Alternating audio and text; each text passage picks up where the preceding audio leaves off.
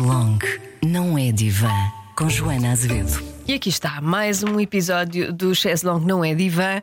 eh, No rescaldo de uma grande derrota para este podcast. Estou que não me aguento. Estávamos nomeadas para melhor podcast na categoria de lifestyle dos prémios Pods, prémios de podcast, Do festival. e perdemos. Mas Que perdemos losers. com grande estrondo. eu tinha, não sei, pá, eu, eu tinha toda uma farpela, toda. Eu fui fazer a unha, fui fazer o pé, fiz depilação, porque a pessoa nunca sabe. que Claro, é que estamos- acontecer. estávamos com grandes expectativas. E, foi foi olha, muito duro. Foi do- Eu ainda não estou bem recuperada, porque isto foi no sábado, nós estamos a gravar na, na terça-feira. Na não é? terça, sim. E ainda estou aqui que só Deus sabe. Olha, eu acho, uh, Silvia, que tu chocas pouco. Sabes? Eu choco pouco? Chocas pouco, chamas pouca atenção. Exemplo, Se este podcast fosse para o extremamente desagradável, Sim, talvez hum, chamássemos mais a atenção tens razão. das Tens pessoas. razão. Achas que temos que começar a chocar? Sim, deve- devias dizer que és uma guru ou que Ai, és, eh, exatamente. tens a solução para todos os problemas eh, do Eu mundo. podia fazer aquele género de strong silent type. Digo umas coisas e deixo no ar. Exatamente. E deixo assim no ar. A pessoa Depois apanha. sais, depois sais. É, exatamente. E digo assim coisas que servem a toda a gente. Sim, Generalidades. claro. Banalidades. Pronto. Pronto. Está bem. Eu acho Vamos, que é o vamos caminho. trabalhar nisso. Vamos Mas não é hoje, nisso. porque hoje temos. Não, hoje não é hoje que vai começar. Não é hoje. Não, não. não. Hoje temos, Hoje temos aqui, temos aqui um tema. temos um tramado. tema. Hoje temos um tema e temos de falar sobre eles. Sobre ele, Eh, não vou dizer o nome, vou ler. É bastante Sim. grandinho, como tu gostas. Um texto como tu gostas. Sim. Vamos já começar? Tá Bora. Então vamos. Tenho uma relação de quase 30 anos com uma pessoa que sempre teve problemas de adição. Primeiramente com o álcool, mais tarde juntando as benzodiazepinas. Disse bem? Disseste lindamente. Pronto. Ahm, claro que nunca assumiu a dependência até há dois anos, tendo feito, entretanto, um tratamento com internamento de sete meses, onde ficamos afastados durante esse tempo, onde eu descobri o quão, o quão era bom estar sozinha, sem ter de dar satisfações a ninguém e onde não sentia pressão de estar controlada, coisa que ele me fazia quase diariamente. Agora, neste momento, com ele em casa novamente, apesar de perceber que ele está diferente comigo, não consigo confiar nele. O fantasma do passado de adição assombra-me constantemente. Como posso lidar com esta situação? Como posso confiar nele, uma vez que a adição é um problema para toda a vida? Gostaria de ter um feedback de forma a tentar perceber qual a melhor forma de lidar com este facto. Já agora quero expressar a minha opinião. Ah, pronto, ela diz que é, ótimo. claro. Somos ótimas. É a parte em que ela vai dizer que nós somos ótimas. Sim, até nos fica mal estarmos aqui a ler, não é? Mas somos, mas somos. muito obrigada pelo, pelo seu e-mail e pelas suas palavras. São muito elogiosas, que ficamos muito sempre muito contentes. muito. Perdemos, Mas, ah, mas não, não nos tira valor. perdemos, mas, ah, mas ah, ganhamos as pessoas, isso é o que Exatamente. importa. Exatamente, ganhamos o público. Olha, Silvia, o que é que te apetece dizer sobre este caso? Olha, epá, isto, isto é, isto é muito atramado. É muito. É muito atramado. Problemas de adição, Problemas de adição, alcoolismo. Não- eh, tens algum Nada. vez na tua vida? Não consigo, nem, não, não consigo acrescentar eh, com experiências que tenha tido ou que tenha visto à minha volta, porque não, Hum. Nada. não tenho mesmo. Não sei como é que é. Eu cresci numa numa altura, portanto, eu nasci em 74 e para aí, ali nos anos 80 eu já tinha, obviamente, noção do que é que se passava à minha volta, e os anos 80 foi, foram uns anos aqui em Lisboa, pelo menos, onde havia muita heroína. Foi o, o início do, do consumo de heroína de forma massiva. Ah, e portanto, ah, lembro-me de ser miúda e de já haver pequenos guetos ah, em Lisboa onde, e nem sequer estou a falar do casal ventoso, não é? mas onde hum, as pessoas se drogavam, se injetavam, se... e eu lembro-me daquilo ser uma coisa estranhíssima, Ah, porque o álcool é qualquer coisa que está muito mais no nosso dia a dia, não é? O Pois, álcool. é aceite. Exatamente. Como é aceite, nós, quer dizer, eu se calhar tinha tios bêbados e não dei por isso. Claro, é? exatamente. Porque ah, ai, bebedou-se numa festa. Pronto. Não estava com ele nos outros dias, não fazia ideia. Mas de facto, sempre vi pessoas a beber muito à minha volta. ah, sempre vi pessoas a, a drogar-se, depois mais velha, não é? Depois vieram as gansas e a erva, essas coisas todas. Eu não tenho pessoalmente ah, um ossinho dependente desta, desta forma de dependência. Não tenho. Uh, pelo contrário, tenho pavor de depender do que quer que seja. Mas este é um tema muito complicado. Justamente nós vivemos num país onde as pessoas bebem e fumam e, e, é, e é, parece que é tudo aceito, não é? Mas depois há, quando nós vamos para uma esfera mais micro e vamos para as famílias e para a casa das pessoas, percebemos que isto é devastador. E eu acho este e-mail, uh, apesar de, da pessoa que sofre de alcoolismo, não é? O marido desta senhora estar, uh, o companheiro já estar uh, de algum modo em recuperação. eu acho que este e-mail é muito interessante porque mostra os efeitos. que efeitos é que as adições podem ter nos casais e nas famílias? E talvez uh, há, várias definições para o que é para o que são as dependências e para o que é agora especificamente o alcoolismo. Uh, e eu, eu, aquela que mais ressoa comigo é que uma dependência, alguém que é dependente de uma substância ou eh, quem diz substância diz jogo, compras, comida, mas estamos a falar aqui sobretudo de álcool e drogas.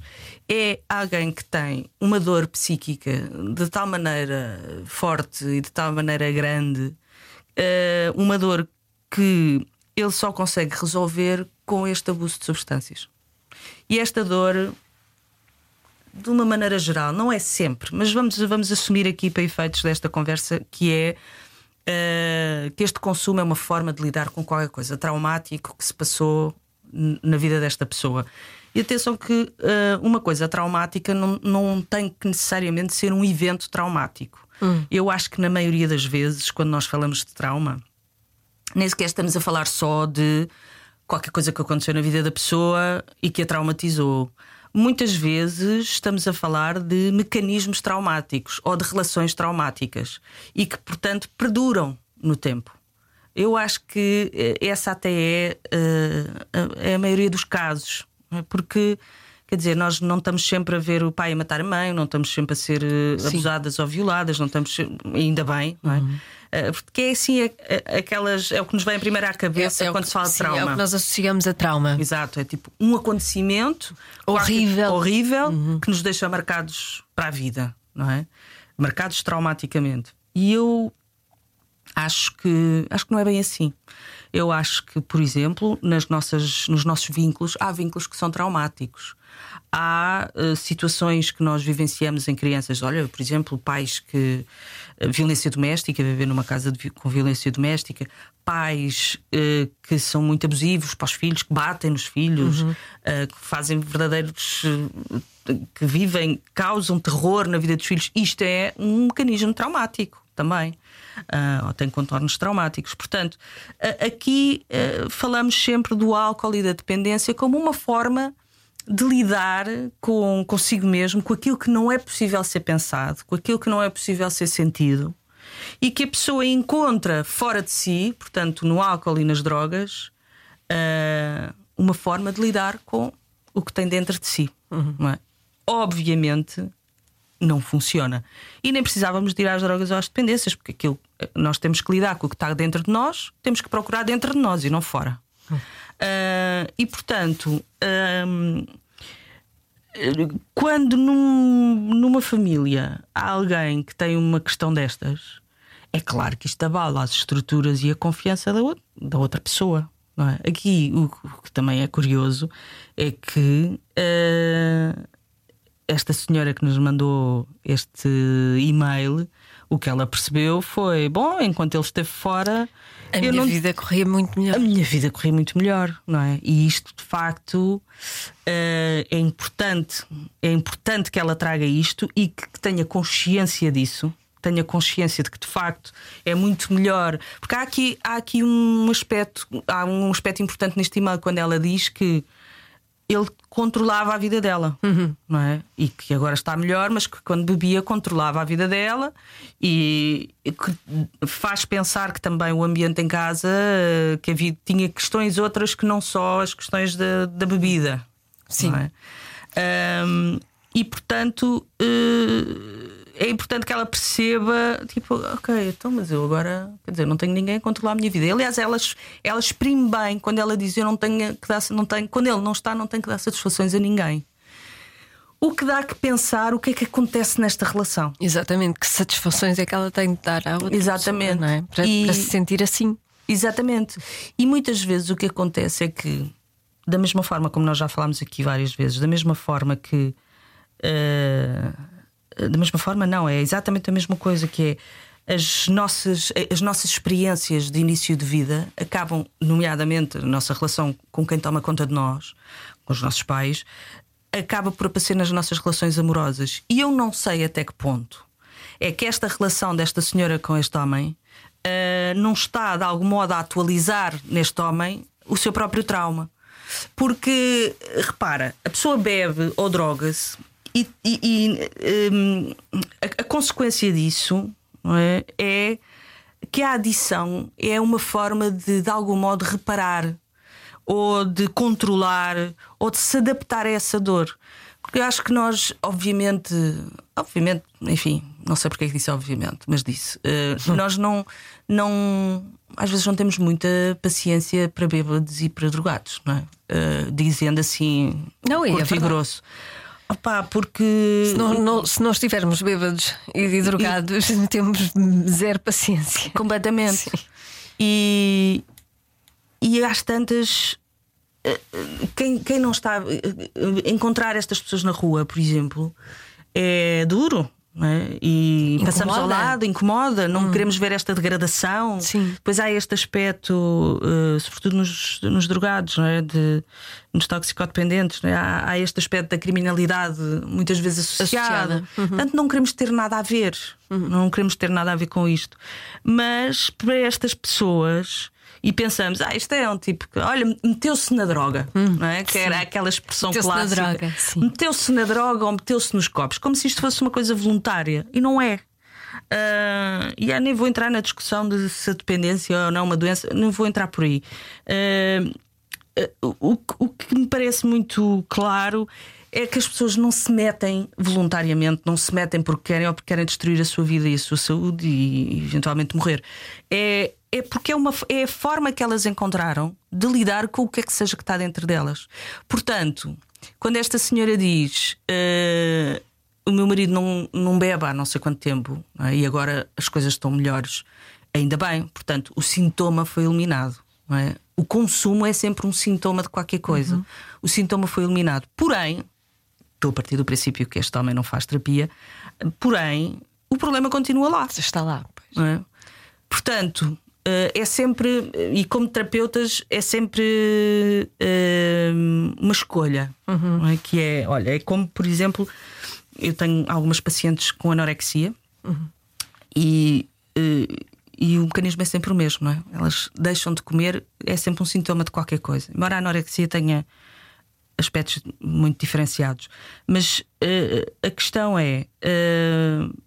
Como terapeutas, o que, é que, que é que a gente faz? Vamos tratar o sintoma porque a pessoa tem que deixar de se drogar e tem que deixar de beber para se poder pensar e para poder reorganizar a sua vida, ou vamos tratar a causa, não é? Obviamente, enfim, é sempre uma coisa eh, que existe, coexiste ali eh, eh, ao mesmo tempo, de, de preferência, mas de facto a pessoa trata o sintoma, mas a causa continua lá. E portanto é preciso fazer.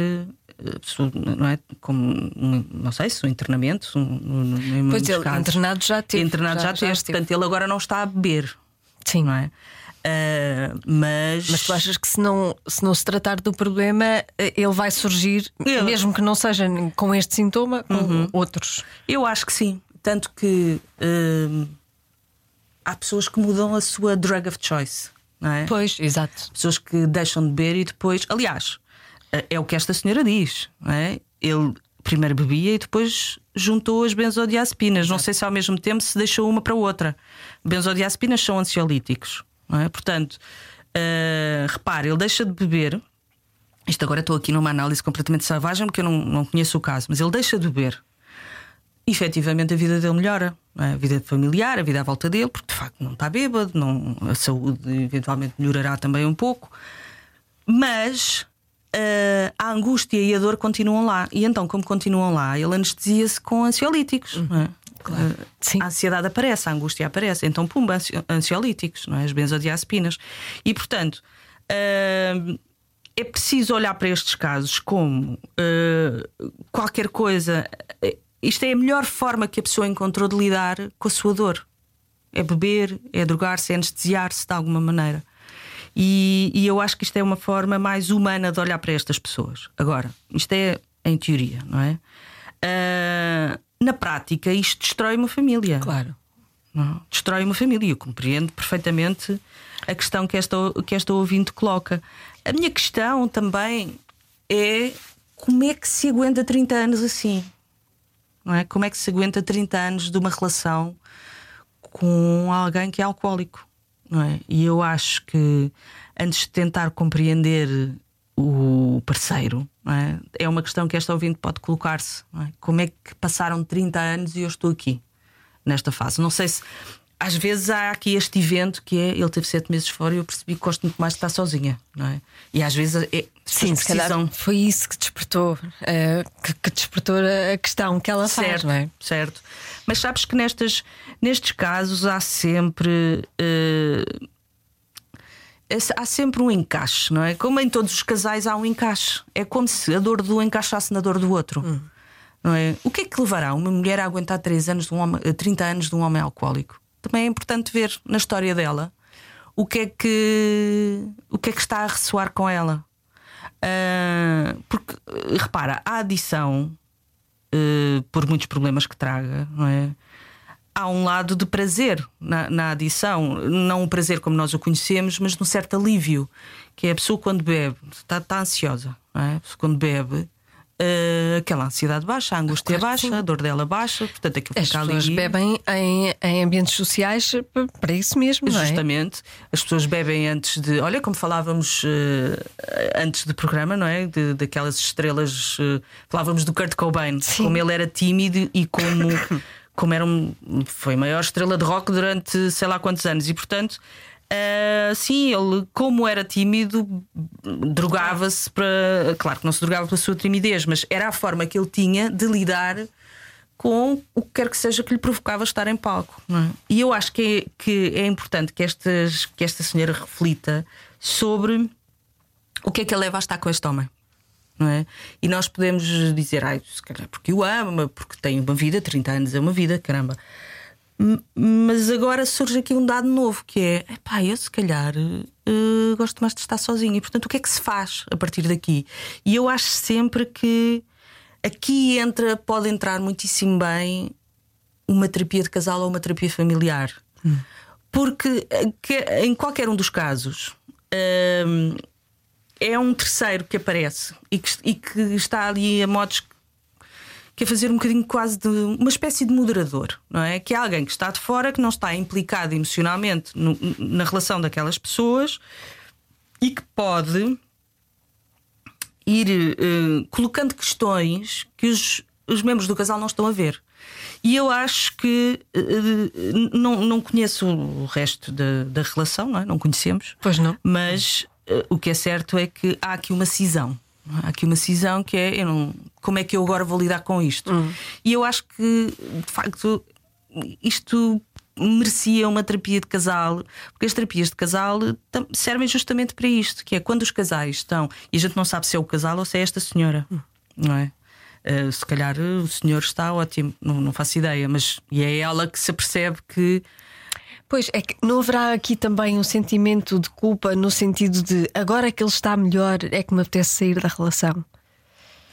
Uh, eu acho que a culpa eh, aparece muito frequentemente nestes casos, não é? Vou deixá-lo numa altura em que ele até melhorou. Bom, mas antes assim, antes de deixá-lo quando ele está melhor do Pois que quando sim, ele está pior. mas, eh, pronto, É parece. difícil, é muito Pois é. difícil. Repara, até podia não haver alcoolismo aqui à mistura. É difícil largar uma relação de 30 anos. de claro 30 que anos, até 3. Pode ser difícil. De 30 é de facto uma vida e a questão é o que é que se está a largar? Não é? Como é que foram estes 30 anos? Está-se a largar uma relação eh, amorosa ou está-se a largar uma relação eh, tormentosa com alguém que tem um problema? Não é? E de facto é difícil eh, largarmos alguém que está frágil. Claro.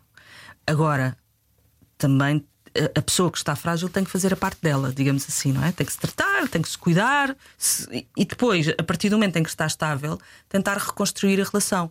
Como nós não sabemos em que estado é que está a relação, só sabemos que esta senhora de repente viu a luz e agora está naquela do oh, eu se calhar estava sozinha. Agora, as pessoas às vezes ficam paralisadas na sua vida porque só veem duas saídas, não é? Ou sim ou sopas, ou fica ou saio, ou preto ou branco. E de facto, uma terapia de casal pode ajudar as pessoas a ver outras outras saídas. Imagina, agora vou completamente inventar. Sim. Imagina que Uh, na terapia de casal, uh, eles trabalham estas questões da, da confiança. Parece-me que há aqui a, a, desconfiança dela de que ele pode voltar a beber e, e a, a, desconfiança dele que não sabemos porque Sim. é que ela controlava. Olha, não é? Exatamente. Portanto, isso é um aspecto claramente a ser controlado, a ser trabalhado e que deve estar na história de cada um, não é? E que está a aparecer agora ali Sim. na relação dos dois. Uh, imagina que ela, se calhar, até ficaria bem na relação se ele não a controlasse tanto ou não a controlasse de todo não é? Imagina que ele até ficaria bem na relação se o que é que seja, porque não temos aqui a voz dele, só temos a voz dela. E portanto, eu acho que estes aspectos podem ser trabalhados e uma, uma boa terapia de casal pode fazer isto. E que é o que é que, no fundo, a terapia de casal o que faz, a terapia de casal de base psicanalítica é o que é que do indivíduo está a aparecer no casal e, e está a prejudicar a vida do casal. Nós aqui, em relação ao homem do casal, sabemos que o que ele está a trazer é um, um controlo um, e, e, uma desconfiança e uma adição. Uhum. É? E no caso desta senhora, não sabemos o que é que ela está a trazer para a relação que eventualmente poderá estar até a cutucar o trauma deste homem. Não é? Uh, portanto, eu acho que o que eu diria a esta senhora era mesmo. Uh, enfim, procurar um, uma terapia de casal. Até porque ah, era isto que eu ia dizer há pouco. Imagina, a pessoa uh, droga-se, bebe, há um alívio, não é? Mas é um alívio que este homem está a ter sem a presença desta mulher. É um alívio solitário. solitário. Não é? E. Uh, porque normalmente estas pessoas têm uh, muita dificuldade no vínculo, na ligação com os outros, não é? Por isso é que acabam por tentar uh, aliviar-se aliviar sozinhos, sozinhos é? aliviar da sua dor, da sua angústia sozinhos. Porquê? Porque o encontro com o outro tem um grau de risco e um grau de imprevisibilidade que eles não conseguem gerir. Não é? Portanto, nós no fundo estamos sempre, voltamos sempre ao mesmo, estamos sempre a falar da nossa relação com o mundo, da nossa relação com os outros. E eu fiz há muitos anos trabalho com voluntariado com sem-abrigo. E a população sem abrigo, estamos a falar, eh, quando eu te digo há muitos anos, pai, há 25 anos. Ah, eu era uma miúda. Era uma miúda. Uh, e fazia trabalho ali no. Uh, trabalho voluntário ali no, no abrigo, que ainda era em Alcântara. Uh, e a população naquela altura era maioritariamente população sem abrigo que era infinitamente menor do que é agora, e era muito eh, dependências ou problemas mentais. Essas duas razões que levavam as pessoas a ser sem abrigo. Hoje em dia, uh, além dessas duas questões, há a questão dos, dos, migrantes e há as pessoas que mais recentemente ficaram sem casa e que tiveram que viver para a rua. casa. Sim. Mas a maioritariamente ainda são uh, pessoas com dependências e, e, e, com questões mentais, que uma coisa está ligada à outra. Claro. Não é? Um, e, e, de facto o que eu vi foi uma dificuldade gigante em, em lidar com o outro. Que, que agora, na altura, não conseguia fazer esta leitura, mas que agora, em retrospectiva, percebo que se já havia antes, não é? Porque quando a pessoa já está adita, já está adita, já está destruído, o mundo já, a, a vida dela, o cotidiano já está destruído, porque o que interessa é ter mais uma dose, ter mais um copo, ter mais. Mas uh, antes disso, não é? Eu fico sempre a pensar como é que é ter, como é que era antes. Uh, uh, porque é que a pessoa começou a beber? Uh, o, o, o, em que momentos é que bebia? Não é? O que é que lhe traz a bebida? O que é que ela está a beber? Não é? Que é sempre o, a questão que se pode colocar. Este homem, quando bebe, bebe o quê? Uh, bebe a sua angústia, bebe a sua dor, bebe o seu episódio traumático, be ou então bebe, um, ehm, bebe para poder estar com os outros, bebe para poder estar consigo mesmo. É? É, é? isto que é preciso perceber e que a gente não tem aqui neste episódio, neste, neste e-mail. Por isso eu diria à senhora que, enfim, eh, falasse com, com o marido, com o companheiro, e eu acho que aqui uma terapiazinha de casal ajudava bastante. A, Se calhar terapia individual para ele e de casal para os dois. E para ela. E, pois, e para ela. Talvez, é? sim. Eu acho que uh, é preciso perceber o que é que há na, o que é que houve, o que é que há na vida desta mulher que faz com que ela aguente 30 anos a viver com um alcoólico. Olha que há qualquer coisa aqui na vida desta mulher que faz que a faz ter esta não sei se uma resistência, resistência. não sei se uma resistência ou outra coisa qualquer, eh, como por exemplo, eh, será que ela tem histórico de alcoolismo na família dela? Como é que era a relação com o pai? O pai também era indisponível? Hum. Porque repara, não é possível que este homem, alcoólico durante 30 anos, estivesse disponível para esta mulher. Não é? Uh, como é que é a relação dos dois? É ela que cuida dele? É ele que se deixa cuidar? Uh, como é que. Será que o pai desta mulher também estava indisponível como este homem está indisponível? Não é? Uma pessoa que tem uma adição vive para aquela adição. É a sua mulher, a sua amante, a sua amiga, a sua mãe, é tudo. A adição é tudo na vida daquela pessoa. E portanto, como é que se vive 30 anos com um homem assim que escolhe, por via da sua adição, ser uh, marido, amante do álcool, do seu álcool, dos seus copos? Em vez desta mulher. Portanto, o que é que há na vida dela que, que a faz aceitar isto? Uhum. E, eu, e, e, portanto, terapia para os dois. Uh, e terapia de casal, mas começar por uma terapia de casal, eu acho. Uhum.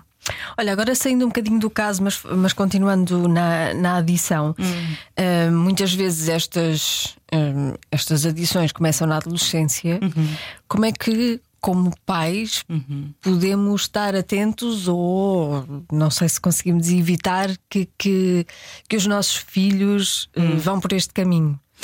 Olha, eu acho que é, é da mesma maneira que se está atento a tudo o resto, dependências ou não, que é é conhecer os filhos que temos.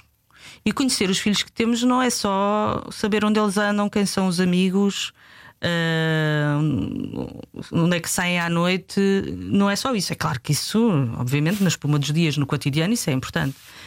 Mas é tentar perceber uh, quem são aquelas pessoas, que é uma coisa que às vezes eu acho que falta aos pais, que é tão tão imbuídos do seu papel de pais, que acham que ser pais é uh, certificar-se que os filhos não morrem ou não têm assim uma, um, qualquer coisa grave. E de facto eu percebo que essa seja uh, que seja uma preocupação, mas uh, eu acho que quando o vínculo é suficientemente bom, não há necessidade dos miúdos se irem anestesiar com outras coisas. Hum. Agora, uh, estar atento ao que se passa com os filhos também é perceber em que fase da vida é que eles estão. Porque na adolescência, e isso na adolescência é particularmente difícil, porque a fase da vida é estão a nascer para a vida, estão a renascer para a vida, como nós já falámos aqui Sim. no episódio sobre a adolescência. E renascer para a vida nem sempre é compaginável com vou os meus pais, quer falar com os meus pais, vou desabafar com os meus pais. Não, não é isso, não, não acontece, existe, não é? Não, não acontece na maior parte das vezes. Certo. Mas eu acho que é estar próximo, não invasivo, é estar próximo, é, é perceber se, se estão bem, se não estão bem, ir percebendo, é estar atento sentar demasiado em cima deles. E hum. isto, obviamente, é difícil porque isto é muito abstrato. Claro. Mas depois cada pai e cada família é que vai tentar perceber o que é que se passa. Depois há aqueles sinais, não é? Eh, chega a treva da casa não sei quantas vezes, em que contexto é que se deu essa bebedeira, não é? É um contexto de olha, fomos todos sair à noite festejar não sei o quê e, e olha, bebi uns copos a mais e pronto, e tô, cheguei neste estado uh, apanha grandes comas alcoólicos uh, durante a semana, se calhar já é outro contexto, não é? Uh, eu por acaso lembro-me que há uns meses fiz uma cirurgia e antes de fazer cirurgia um, fiz uma cirurgia à coluna e há um dia que eu vou de charola para o hospital e tive 14 horas nas urgências, mas fui muito bem tratada no Hospital de São José, apesar das 14 horas. E em 14 horas nas urgências a gente vê muita coisa. Assim, estava uma sala cheia de. de Estar pessoas. no hospital público é, um, é, um, é uma experiência. É toda uma experiência. É. Mas digo-te uma coisa: uh, é inacreditável o trabalho que fazem. O trabalho, sim. É verdade. Pá, é inacreditável. Nós estávamos, as urgências eram uma sala, não é? Com macas, pessoas em macas, pessoas em cadeiras. Conheço, Ah, conheço bem o Hospital São José. Pois. E então, hum, às tantas, que foi uma quinta-feira, e eu chegar é, às 9, 10 da noite, e para aí às duas da manhã começam a chegar. uh, chega um miúdo que vomitava, vomitava, um miúdo quase em coma alcoólico. Não estava em coma alcoólico, mas estava muito bêbado, estava desma- meio desmaiado. E, e eu assumo, não sei se uma enfermeira, se uma médica, a dizer: Ui, quinta-feira à noite, isto hoje vai encher de miúdos bêbados. Né? E, e, eu, e de facto, aquilo de repente começaram a entrar os miúdos bêbados que caem no chão, chamam uma ambulância e pumba, vão para o hospital. Isto é diferente do miúdo apanhar uma bebedeira. Como é diferente do miúdo fumar uma ganza porque tem curiosidade. Um miúdo é uma miúda, não é? Ah, Ou fumar de vez em quando. ou fumar de vez em quando. não é? Eh, sair da linha de vez em quando não é estar fora da linha, não é? E, e aqui por linha é esta segurança que é preciso que os, que os miúdos também aprendam a ter. E eu acho que eh, há muitos miúdos muito autodestrutivos, muito borderline, muito, muito autodestrutivos mesmo. Que eu acho, continuo a acreditar que eles são autodestrutivos porque há qualquer coisa ali na base que não, que não está a funcionar ou que não funcionou. E que tem a ver com uma segurança, uma segurança básica que nós temos que ter na, na família onde crescemos, não é? Uma segurança que tipo, os nossos pais estão lá, que, quer que, que gostam de nós como somos, que não precisamos de ser outras coisas, aquelas coisas básicas do humano, não é? E, e eu acho que quando os miúdos não têm essas coisas, mais facilmente se deixam. Precisam de, por um lado, mais fácil, eh, maior tendência para se anestesiar, não é? porque não conseguem pensar, não conseguem sentir, não, não têm onde colocar as suas coisas, então fica tudo dentro. Por outro lado, às vezes as coisas também acontecem fora da adição. Sei lá, um miúdo ou uma miúda eh, cai bêbado bate com a cabeça, acontece uma coisa qualquer. Às vezes há fatalidades, há tragédias assim deste género, e não quer dizer que o miúdo fosse. Eh, que, haja aqui alguma adição envolvida. Mas eu acho sempre que, sempre fazem a mesma pergunta, eu digo a mesma coisa: estar próxima dos filhos, perceber que pessoas é que eles estão, perceber em que fase é que estão, é? estão muito angustiados, não estão, qual é que é a raiz da angústia? Conversar. E se os miúdos disserem que querem conversar, não querem agora, tentem amanhã. Não, não desistir. Ah, porque ele nunca quis conversar. Pois, mas tem que haver ali um adulto na sala e o adulto tem que ser o pai ou a mãe ou quem toma conta de- de- dos adolescentes. Ai, mas eu insisto, eu insisto e ele não quer. Volta a insistir. Se vê que há um sinal de perigo, se a intuição lhe diz que há ali qualquer coisa, insista. Sem ser demasiado intrusivo, e aqui é que é a dificuldade, mas eu acho que insistir é sempre, desde que não seja à bruta, é sempre. É bom porque também mostra cuidado, não é? Mostra também do outro lado que há ali alguém que está preocupado e que há ali alguém que se. que se. enfim, que se importa, não é? Agora, se, as- se chegam à adolescência, já com os- as relações todas estouradas, já sem falarem quase uns com os outros, ou falarem só o banal, pois não podem es- esperar os pais nessa altura que os miúdos se abram. É? Isto é uma coisa que tem que ser trabalhada desde, o- desde cedo. Não é? Eh, aí se calhar é um bocadinho mais complicado, mas enfim, tudo se faz. É, estar ligado, estar ligado aos filhos, estar atento. A única história hum, parecida que eu tenho para partilhar é, tem alguma graça. Hum, eu já vivia cá em Lisboa. Eu- o meu irmão era adolescente e vivia com os meus pais no Porto. Os meus pais fizeram a viagem Porto-Lisboa porque tinham uma coisa muito grave para me dizer. e pronto, eu recebi-os e eles disseram: Joana, o teu irmão é drogado. E eu, como assim, drogado? Ele foi apanhado a fumar uma ganza. E eu, calma. Por ele ter sido apanhado a fumar uma ganza, não quer dizer que ele seja drogado. Claro, não vamos, agora com pô-lo no patriarca. Uma coisa é ele fumar de vez em quando. Mas tu sabia que sabia? Sim, eu sei que ele de vez em quando tá, fuma, mas não é nada grave. É uma ganza muito de vez em quando. Está tudo bem. Ele não é drogado. e então eles dramatizaram a coisa como se fosse um escândalo que tinha acontecido na nossa família. O teu irmão é droga. Fizeram 300 quilómetros. Porra, aquilo deve ter sido um Para me impacto. dizer, eu achava que tinha acontecido uma tragédia. Sim. E era porque ele tinha sido apanhado a fumar. E pronto. é esta a história. Portanto, tenho eh, pais que nos estão a ouvir, eh, Calma. vamos respirar fundo, Sim, não é? Vamos com calma perceber se é uma ganza que se fuma de vez em quando, se é uma ganza que se fuma todos os dias. Sim. Não é? Porque são contextos Foi uma diferentes. ganza que foi uma ganza na sua vida toda. Exatamente. Olha, eu, eu disse aos meus. Até eu já fumei. Claro, Não gostei claro. nada. Nem mas eu, eu odiei, odiei, odiei, odiei. Eh, na, na minha altura fumava-se muito pólen e o que se chamava o chamon, Sim. eh, que, que nem sei o que, é que era aquilo, bolota, e aquilo era, dava uma moca, mas uma coisa eh, ficava enjoada. Também, Eh, depois mais tarde experimentei erva. É uma coisa mais. eh, pronto, é mais simpático. Sim. Não é? A pessoa realmente fica ali mais relaxada. Mas eu não. Eu gosto muito da, da realidade, como ela é. Pois, eu- assim, eu beber, bebo, Uns copitos. Não gosto de beber, Ah, mas assim, mais do que isso, não, porque eu não gosto, eu, eu gosto de, contro- de me controlar, de Uhum. Certo. Uhum. saber até onde é que eu posso ir e até de me descontrolar de vez em quando, mas eu sei o caminho. Sim.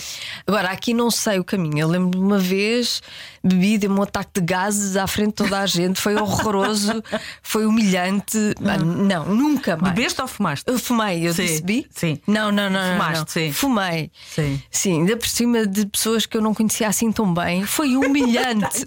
é humilhante. maravilhoso. Foi horroroso. E ainda por cima, uma dessas pessoas que estava lá é agora meu vizinho. Portanto, ele sabe a que cheiram os teus puns. ele sabe mais do que aquilo que eu gostaria. Exatamente. Portanto, eu não recomendo, é horroroso. Não, Sim, não é verdade, é verdade. A ganza não, é, não dá saúde a ninguém. E há outras formas da pessoa se divertir. Pois também Eu acho que a sobriedade e a vida como ela é, epá, tem muito mais graça. Pois, também acho. então pronto, eh, está aqui. eh, Pronto. tá- Está aqui partilhada a minha experiência. então, gira. Eh, continuo a enviar mensagens. Sim, sim, das boas e das outras todas, quaisquer umas. sim, sim, nós estamos aqui para receber. E até para a semana. Adeus. Chaise Longue. Não é divã. Com Joana Azevedo.